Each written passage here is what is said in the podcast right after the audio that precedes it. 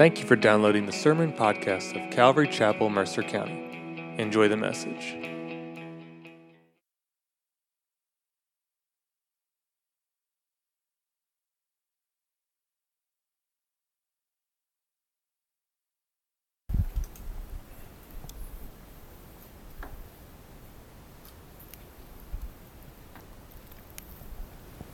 Well, that was pretty sweet, wasn't it?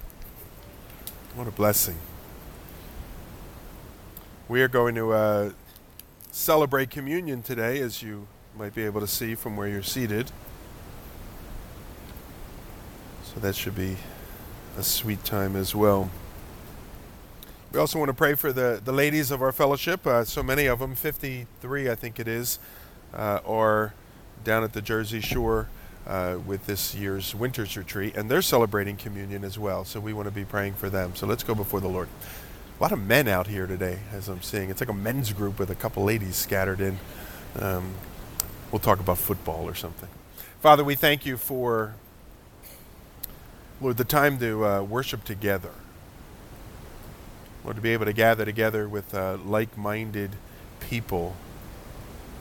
Lord, to rub shoulders and as we sway to bob back off of one another and to hear out of our uh, our side ears uh, there the person next to us singing at the top of their lungs and um, to know that you have done a common work within us that you have uh, you've done a stirring work to draw not just ourselves but this room to yourself and you've opened up not just our eyes, but the eyes of so many in this room to yourself. You've saved us. Lord, you've taken us from death to the place of life.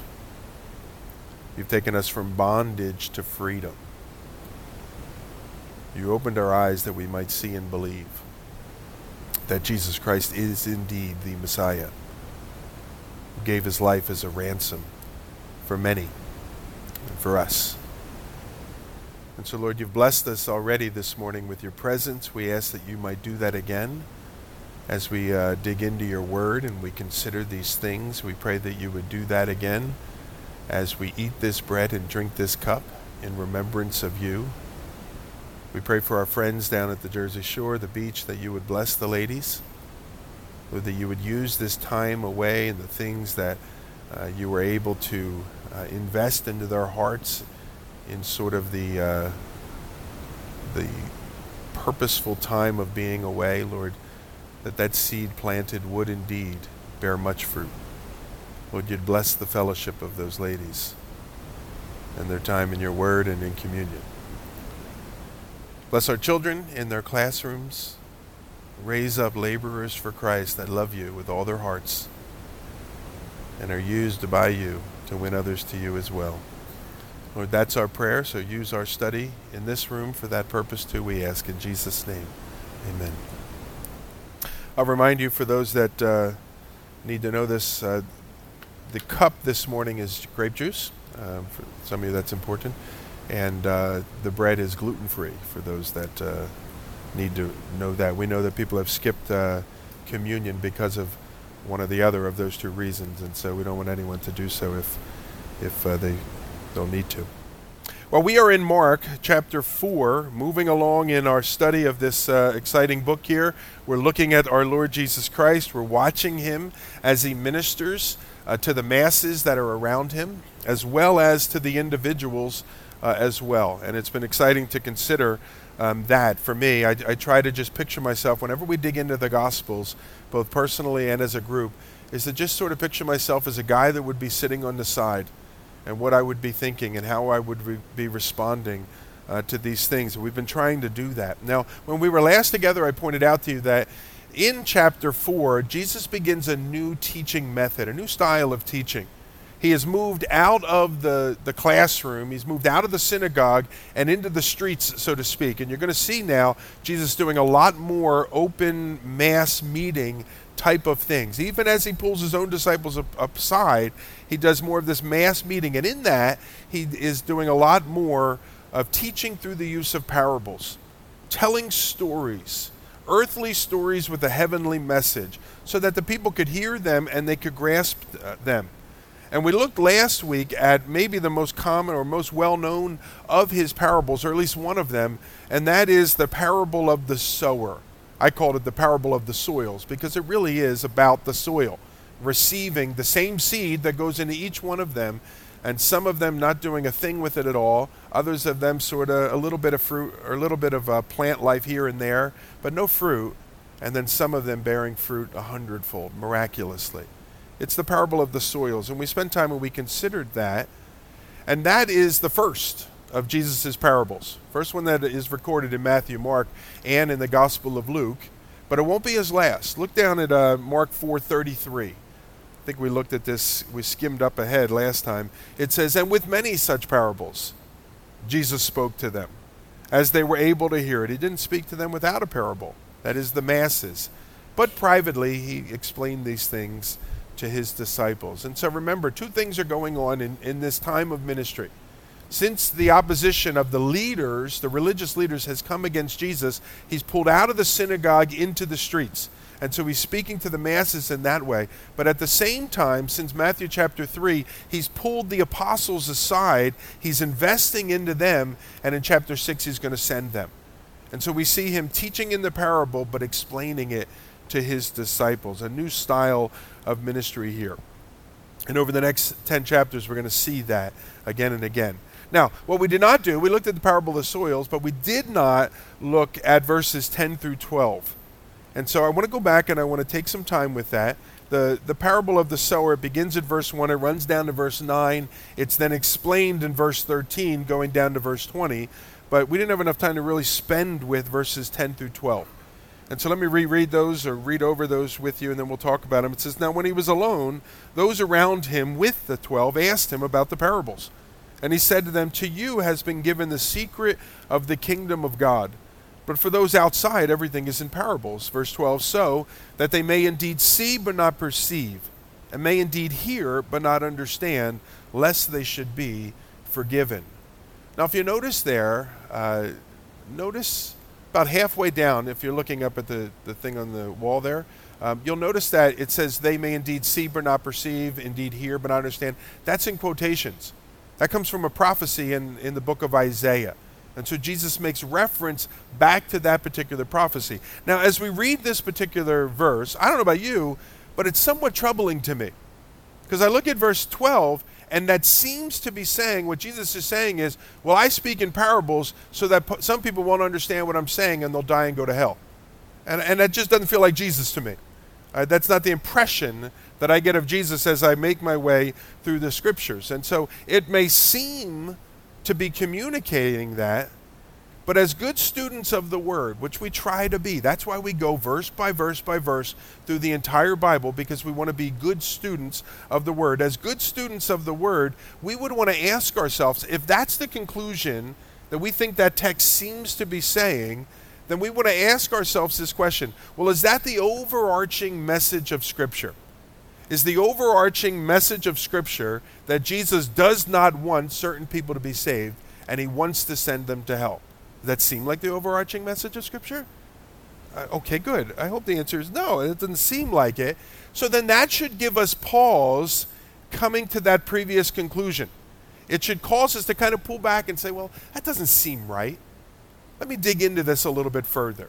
That's what a good student of the Word of God will do. We never want to base a doctrine or even an interpretation of a passage of Scripture based on what it seems to be saying. You never want to do that. You get yourself in trouble when you do so. And that's what groups will do. They'll focus in on one little point, one little idea, taken out of context perhaps, and they'll build this whole system around it. And then they got to go find other scriptures that support that, or at least try to do so. And so, in an instance like this, where it seems to be saying something that contradicts our overall understanding of the scripture as a whole, the problem is likely with our interpretation of what we think it is saying. So, what does the Bible clearly say? We got a little, we're resting in the Lord. So give him a little, huh. What's the Bible clearly say about Jesus' desire for the lost? Well, John chapter 3. One of the most well known passages of Scripture. You see it at every sporting event. It's hanging in the end zone. It says, For God so loved the world that he gave his only Son, that whoever believes in him should not perish but have eternal life. Now, verse 17 For God did not send his Son into the world to condemn the world, but in order that the world might be saved through him, it says. The Apostle Peter, in his second epistle, he presents to us God's heart about the matter. He says this The Lord's not slow to fulfill his promise, as some count slowness, but he's patient toward you, not wishing that any should perish. It says in the prophet Ezekiel, God's declaring these words through his prophet. He says, As surely as I live, declares the Lord God, I take no pleasure in the death of the wicked, but rather that the wicked should turn from their ways. Turn, he says, turn from your evil ways. For why should you die, O house of Israel? The Apostle Paul wrote to his mentor Timothy, he said this This is good and is pleasing in the sight of God our Savior, who desires all people to be saved and come to the knowledge of the truth. So think through some of those. Not wishing that any should perish, takes no pleasure in the death of the wicked, desires all people to be saved. Turn, turn, why should you perish? It doesn't seem to me that Jesus, if Jesus thinks that way, as those verses are clearly saying, that he would in turn then deliberately try to confuse people as people think Mark chapter 4 is saying. Because God's not going to contradict himself in his word. So then, what is Mark saying? When he quotes Jesus as saying that they may indeed see but not perceive, indeed hear but not understand, lest they should be forgiven, what is Mark trying to get at? Well, I think a helpful thing then in these instances is, if possible, go to the parallel passages. Sometimes in Scripture we have parallel passages that tell the same story from a different perspective, and that particularly happens in the Gospels. And as I mentioned earlier, in this case we have three, uh, three different places that are speaking about this particular passage Matthew and Luke. Matthew chapter 13, Luke chapter 8. And I'm going to draw your attention to the Matthew passage because I think it shines and sheds some light on this so called controversy that may be here. And you're probably thinking, I didn't know there was controversy at all. Well, there's a lot. If you do the reading, people are like, oh my gosh, Jesus is evil, you know, kind of thing. He's not. He's a good guy. He's the Lord. Anyway, Matthew records this for us. Now, one thing Matthew tells us that we don't really get from Mark is in verse 10 of Matthew chapter 13 is the disciples ask him, Why all the parables? That's like the, spe- not exactly, but it's a general idea. Why all the parables? I don't get it. And Jesus in verse 13, he answers this way He says, This is why I speak to them in parables. Because seeing they do not see, and hearing they do not hear, nor do they understand. Indeed, in their case, the prophecy of Isaiah is fulfilled that says. So remember how Mark wrote it and Jesus quotes the prophet and so on and so forth. So notice, I think Matthew's giving us much more information. Mark condensed it for us, Matthew opens it up for us. He says, Indeed, in their case, the prophecy of Isaiah is being fulfilled. You will indeed hear but never understand, see but never perceive. And why? Because this people's heart has grown dull. And with their eyes, they can barely hear. And their eyes, excuse me, ears, they can't hear at all with their eyes. Uh, I'll tell you that. But with their ears, they can barely hear. Their eyes they have closed, lest they should see with their eyes and hear with their ears and understand with their heart and turn, and I would heal them. I, su- I suspect if all we had was Matthew's account of this, there wouldn't be any controversy at all. We would sort of meet, read Matthew's words and draw this conclusion because their hearts had grown dull that their ears had grown hard of hearing, that they had closed their eyes so they could not see, that Jesus, in response, taught them in parables so that maybe they would be able to see. He came at them from another direction so that perhaps, hopefully, some of them might respond and might return. The difficulty is that Mark just gives us a little bit of that, not enough of it. And so we go to Matthew's account to comment, if you will, on Mark's account. In Jesus' first coming, he did not come to bring judgment and condemnation. Because again, as I looked at in Mark chapter 3, the world was already condemned. Jesus came to make it possible for the lost to see, and the lost might have life. Well, here we are. We are about 21 months into Jesus' ministry, probably a little beyond that now, about two years into his ministry. Even though it's Mark chapter 4, it's about two years gone by in Jesus' public ministry. And more and more and more, he's experiencing this opposition from the religious leaders because Jesus is challenging their established order of the religious leaders.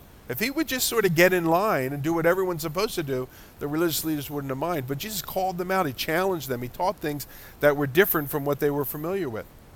And the soil of the hearts of those religious leaders was hard.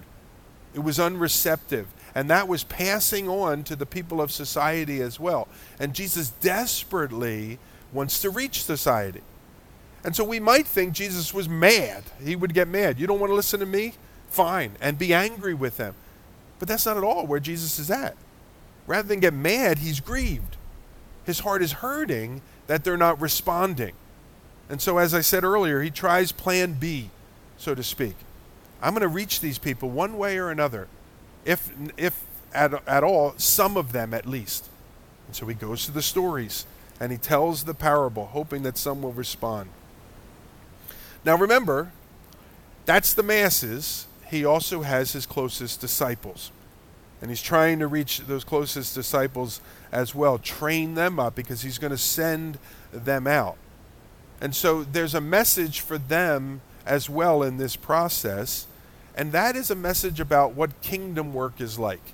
What does it mean to be a minister of Jesus Christ? And, and I use that not in the capital M, like you have a title and what do you do for a living? I'm a minister of Jesus Christ. I use that from the perspective of all of us as Christians. If you're a follower of Jesus Christ, every one of us is sent out to minister in His name in one way or another, in word and in deed. He tells us that.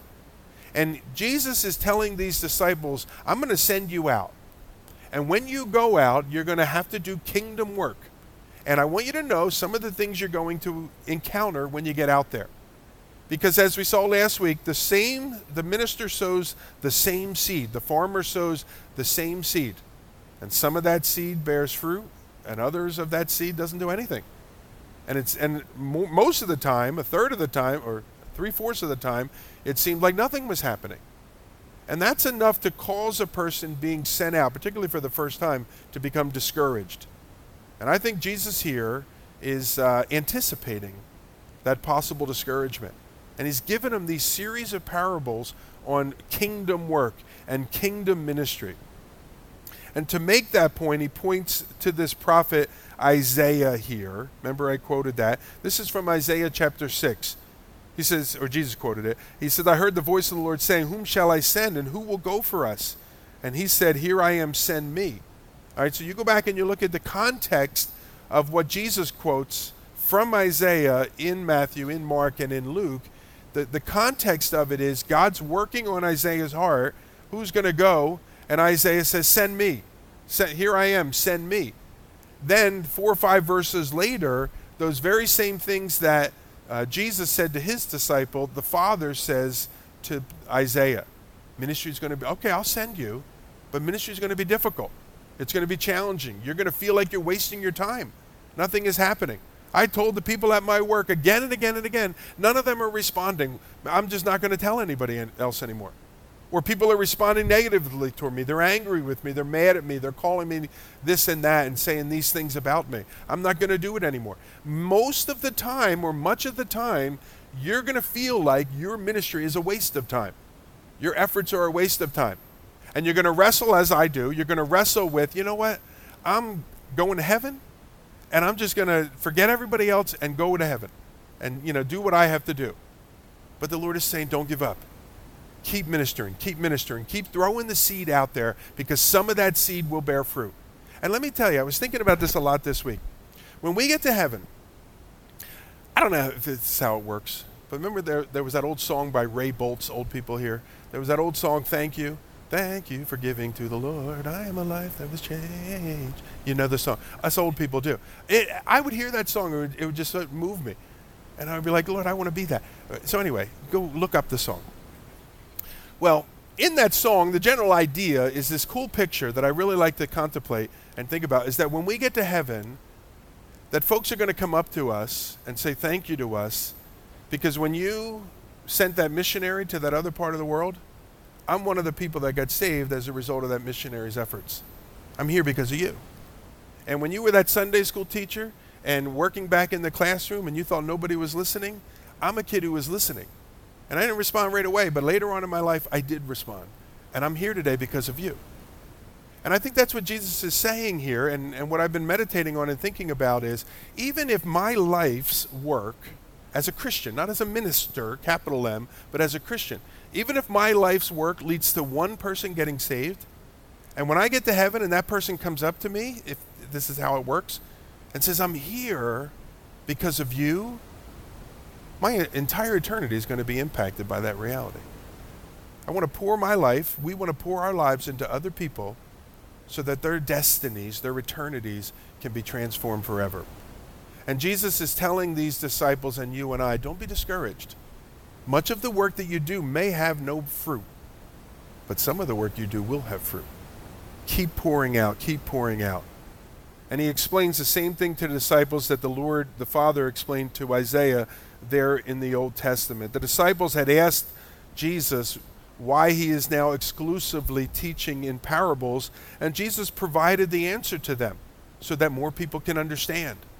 Now he goes on in verse 21 to tell another parable. So let's skip up to 21, where we left off last week. And it says, He said to them, Is a lamp brought to be put under a basket? Or under a bed? Or not and not on a stand? All right, I, I know I messed that up a little bit. For nothing is hidden except to be made manifest, nor is anything secret except to come to light. If anyone has ears to hear, let him hear. So Jesus shifts the lesson, but it's the same message. He shifts from a seed in the ground to a lamp up on a table. He says, Is a lamp brought or bought to be put under a basket or a bed? And, uh, and of course, the answer is no. You don't buy a nice lamp, plug it in, turn it on, and put it under your bed so that under the bed is lit or something like that. You put it on the table beside the bed, beside your couch, so that it gives light to the room. You put it where it should go so that it will do what it was designed to do, which is give light to the room. And so the disciples, they must have been thinking, maybe they asked the question, we have no record of it, but they must have been thinking something like, well, isn't the teaching of a parable a deliberate masking of the truth? To which Jesus would say, no. Jesus is saying, Why would I bring a light, the light of truth, and then hide it? Like a lamp and hide it under a basket or under a bed. The purpose of the parables is not to conceal truth, but to reveal truth.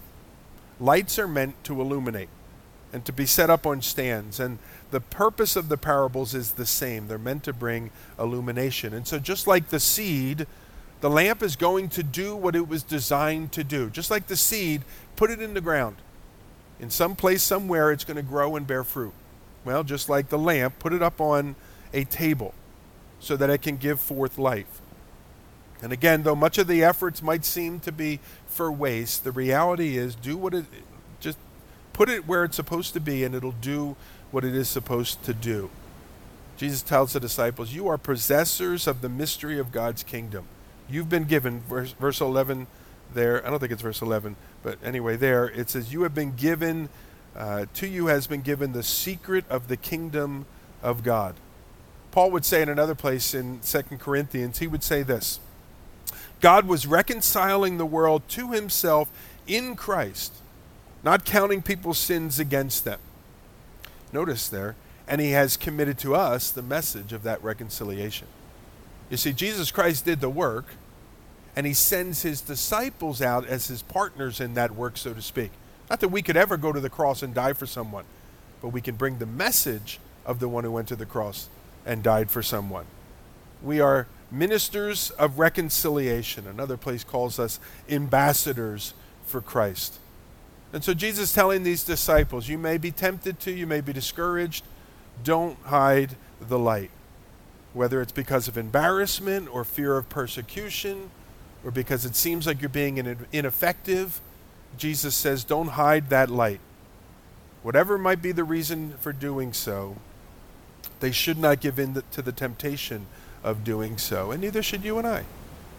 Keep sowing the seed, keep shining the light, Keep allowing God's Holy Spirit to use what you're doing in the midst there to draw people to Himself.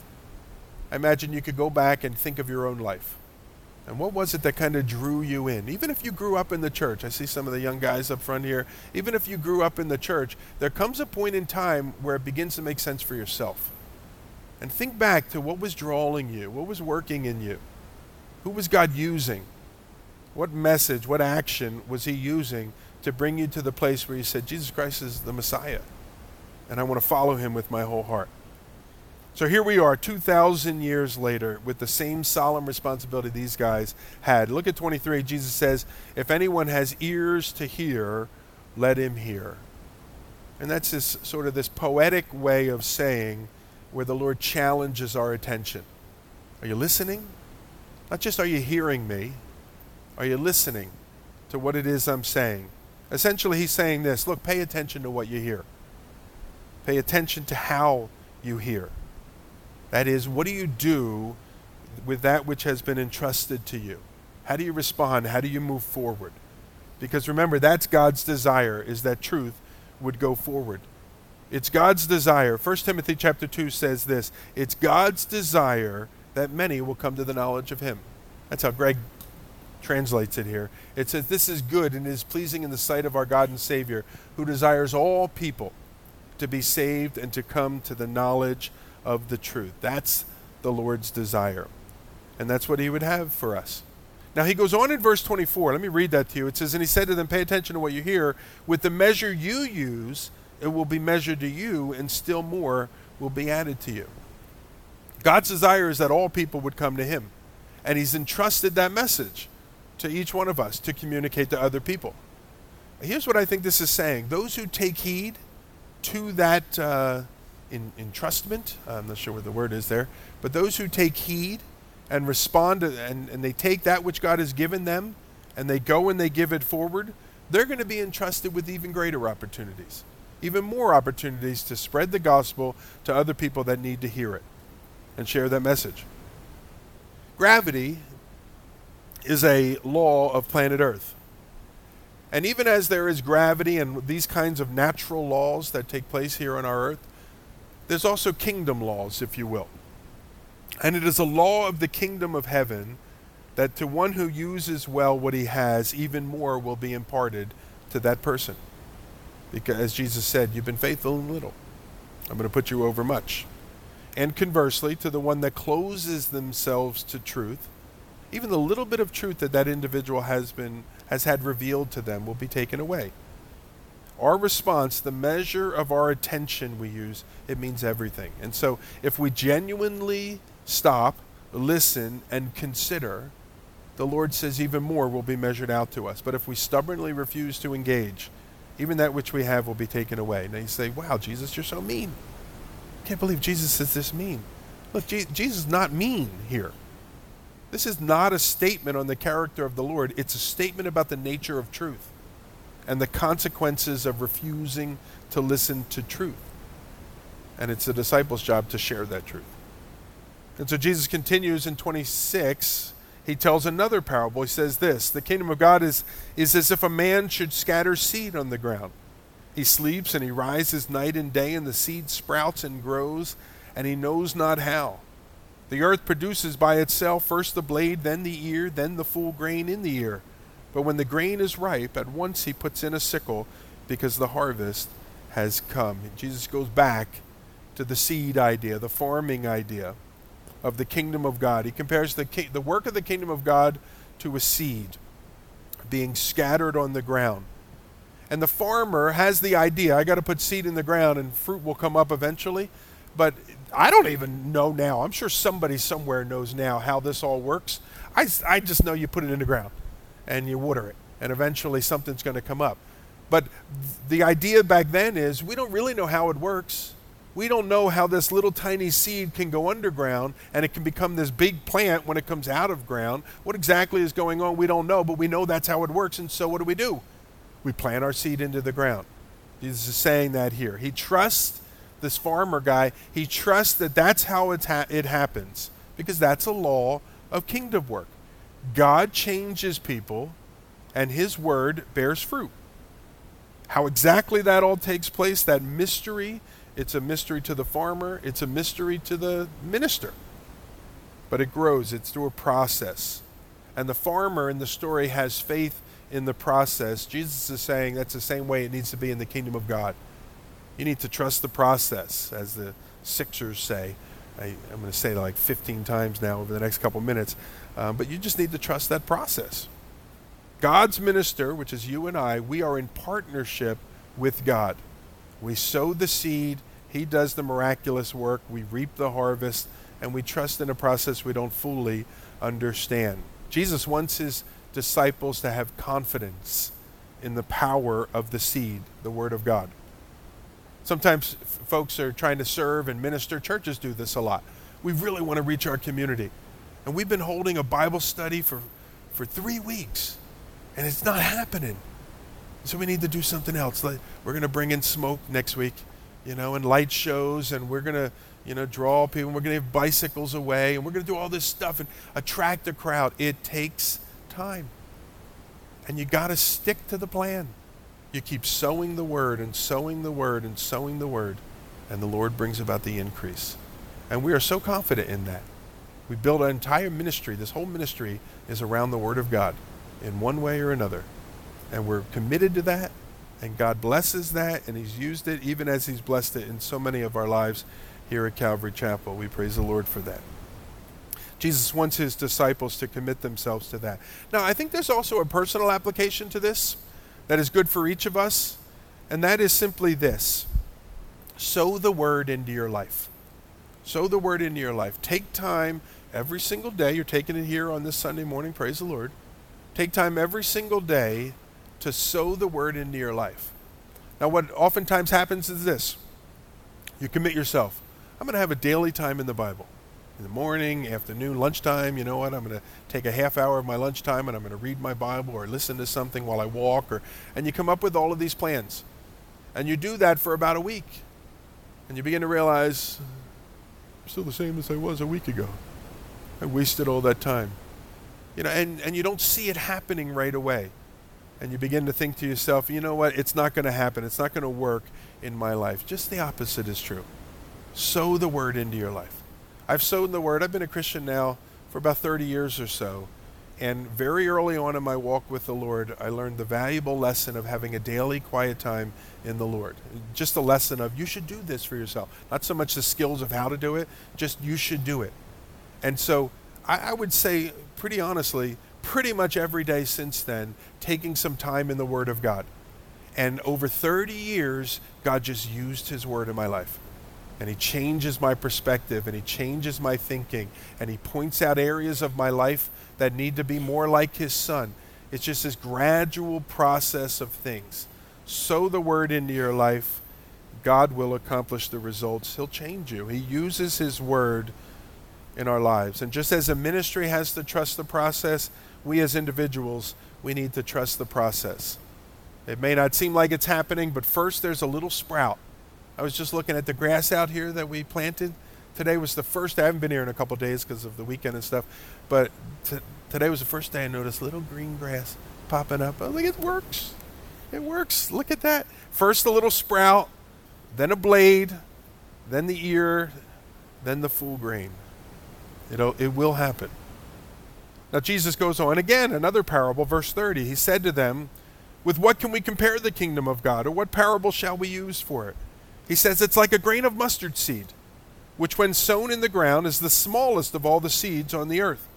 Yet, when it is sown, it grows up and it becomes larger than all the garden plants, and it puts out large branches so that the birds of the air can make nest in the shade. So think about it for a second. The mustard seed, you may not be familiar with the mustard seed, it's a lot like a, a sesame seed. You ever get a sesame seed bagel? My favorite bagel. You, you get, you don't have to buy them for me, uh, but because I say that about like desserts, and next thing I know, 900 of them come in, and then this is your fault, people. All right, I blame you. Anyway, if you take, if you look at a little sesame seed, that's kind of the size of a mustard seed. There's probably smaller ones than that, poppy seeds or whatever it may be. But you, you get the point of what Jesus is saying. You have this tiny little seed, this tiny little seed, this mustard seed here. And a bird could come up and take that away, couldn't he? One bird could come and snatch that away. At the end, though, you have a bush with branches that lots of birds can rest in. What a transformation. What a change. Jesus is drawing uh, us to this. He says, The kingdom of God is like a mustard seed. It's this little speck of a thing, but mysteriously it grows to be one of the largest of the plants or of these bushes that it's describing. Again, so large that the birds of the air can settle in it. And the message then for these disciples about to go out on kingdom work is this your little ministry, which seems like it's not accomplishing anything, nor will it ever be able to accomplish anything, can be can completely transform. And you go from a tiny seed to this big work. Now there is a common understanding of this interpretation. Excuse me, this uh, common interpretation of this parable. And it essentially says this that the mustard bush or the mustard tree is the church, and that the birds of the air are the evil birds that are referenced earlier in the chapter. Remember in the seed and the pathway, and the birds come and they take it away. And so then the understanding of this parable is this it's that the church is going to grow so large that apostates, evil people, are going to come into the church. They're going to take up residence within the church and they'll bring harm to the church. That's a common, uh, I wouldn't say the common, but it is a common interpretation of this parable. And certainly that has happened. As the church has grown, you think back to um, in the 300s when the Roman emperor, Christianity used to be illegal in Rome, and it grew like crazy. As even though it was illegal and people were being put to death in the Roman Empire, uh, the emperor himself was seen as a deity, and once a year, as the people brought their taxes to pay uh, to the emperor or to the the person collecting the taxes, they would have to bail, bow the knee, give the money, bow the knee, and essentially claim, uh, uh, give homage to the emperor as a deity. Well, a lot of Christians are like, I can't do that. Just pay the money, you know, no big deal. All right, I'll give them the cash, but I, I can't bow my knee and say that somebody else is a deity. I just can't do it. And many Christians are being put to death for that. Well, in 324, I believe it was AD, the Roman emperor was Constantine. And Constantine says, who knows if it's true or not, that he had this vision of a cross in the sky and that he heard this voice that said, If you will put this cross on all of your soldiers' shields, uh, you'll go into this battle and you'll win this particular battle. And so it either happened, uh, I, I tend to think it didn't. I tend to think it was like, you know what, I can get a million Christians to fight with me if I tell them God is sending us forth. But who knows? I wasn't there. Um, but anyway, Christianity then became the legal religion. Everything else was a false religion that was illegal to follow. And so everybody now, quote unquote, becomes a Christian. And unfortunately, a lot of junk made its way into the church. And people talk about the history of the church. Well, that's the history of the church. All that junk that made its way in. Dark Ages, Middle Ages, all those kinds of things. That's a little aside. That's bonus material uh, there for you here. So some people say that's what this passage is about. I don't think that's the point that Jesus is getting to. So if you've heard that, that's cool. Go with it. If, that's where the Lord kind of leads you and directs you, there's certainly it's not an untruth, but I don't think that's what really is get Jesus is getting at here. Jesus has been teaching the disciples about the mystery of kingdom work. And as we've seen on repeated occasions, the disciples, they have this misconstrued idea that the, the kingdom of God was sort of going to explode on the scene. That any day now, everybody's going to become a Christian. That seems to be their understanding. The kingdom of God is going to take over here on the earth. You remember in Acts chapter 1, this is after Jesus rose from the dead, and it says this When they had come together, the disciples asked Jesus, Lord, will, will you at this time restore the kingdom to Israel? Is it like going to explode and everything will be good now? They had thought that even before. Remember, the two disciples said, Look, when you come into your kingdom, when you enter into your kingdom, can I be on your right and on your left side? As if he's going to be a king and there's a throne here and a throne here. Jesus came into his kingdom on a cross. He would say to the, these guys' mother, Do you really want that? Is that really what you want? Your one son on one side and one son on the other side? I don't think you do. They had this misunderstanding of what the coming of the kingdom w- would be. And when that didn't seem to be happening, discouragement, confusion seemed to set in. Jesus is preempting that. and he's sharing these things. Everything has a beginning. With the exception of Adam and Eve, creation, or whatever, nothing emerges fully grown. It takes time, and it's a slow growing process. The church began with an individual, capital I, Jesus Christ, and it's meant to end with the whole world. And the disciples should never be daunted by the small beginnings of ministry, even as you and I. Some of us are new believers here, and we're enthused, we're excited, we're sharing our faith with other people, and people aren't yet responding, and we're daunted by the task. How come people aren't listening to me? I have just found this. And you know what it's like. You've been a Christian for a long time, and sort of some of the, the wonder of it maybe fades a little bit. It's not at the forefront of your thinking. But when you first get saved, it floods in. This is unbelievable. The whole world needs to, to know this. And you tell everybody, and people don't be, aren't responding. And you think, what is going on? How could people not be responding to this? Jesus is saying, look, don't be daunted by the small beginnings of your ministry. He goes on in verse 33 wrapping up, he says, And with many such parables, Jesus spoke the word to them as they were able to hear it. And he did not speak to them without a parable, but privately to his own disciples, he excla- explained everything. With many such parables, notice he spoke to them as they were able to hear it. Jesus is a master teacher. He knows what we're able to receive. He gives us what we need in the doses that we're able to receive them. I think about the work of God in my life.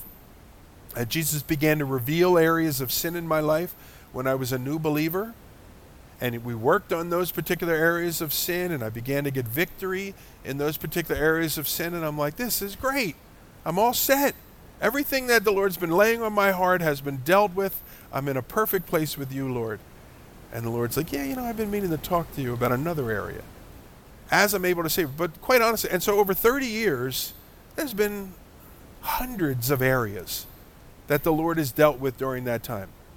But in my first week, two weeks, month, a year of walking with the Lord, if the Lord dumped a hundred areas on me and said, This is what we're going to work on, that would have been overwhelming. As we are able to receive it, the Lord reveals these things. He who has ears to hear, let him hear. Because those who respond to those initial things, he says, Great job, well done. Tomorrow morning, we get started on a new area, and he reveals another one, and then another one a little later, and then another one. And it is for our good, transforming us into the image of his Son. Amen, friends? Amen. Let's pray, and then we're going to celebrate communion. Lord, you're so good and you're so faithful, and you're a master teacher. And you combine that with you're a teacher that loves his pupils. And so, Lord, you desire the very best for each one of us in this room, for all of those loved ones that we think of that are outside of this room, even for our enemies that are outside of this room. You desire the very best. And so, Father, we pray that you would take the things we've considered here this morning and you'd, uh, you'd implant them into our hearts.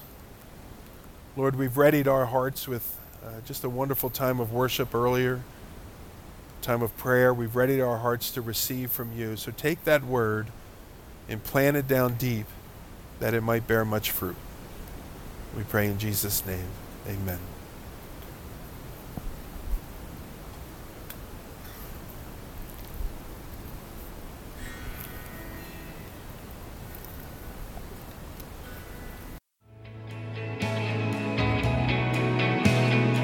Thanks again for listening. If you'd like more information about the church, please visit ccmercer.com or come worship with us in Ewing, New Jersey on Sundays at 10 a.m.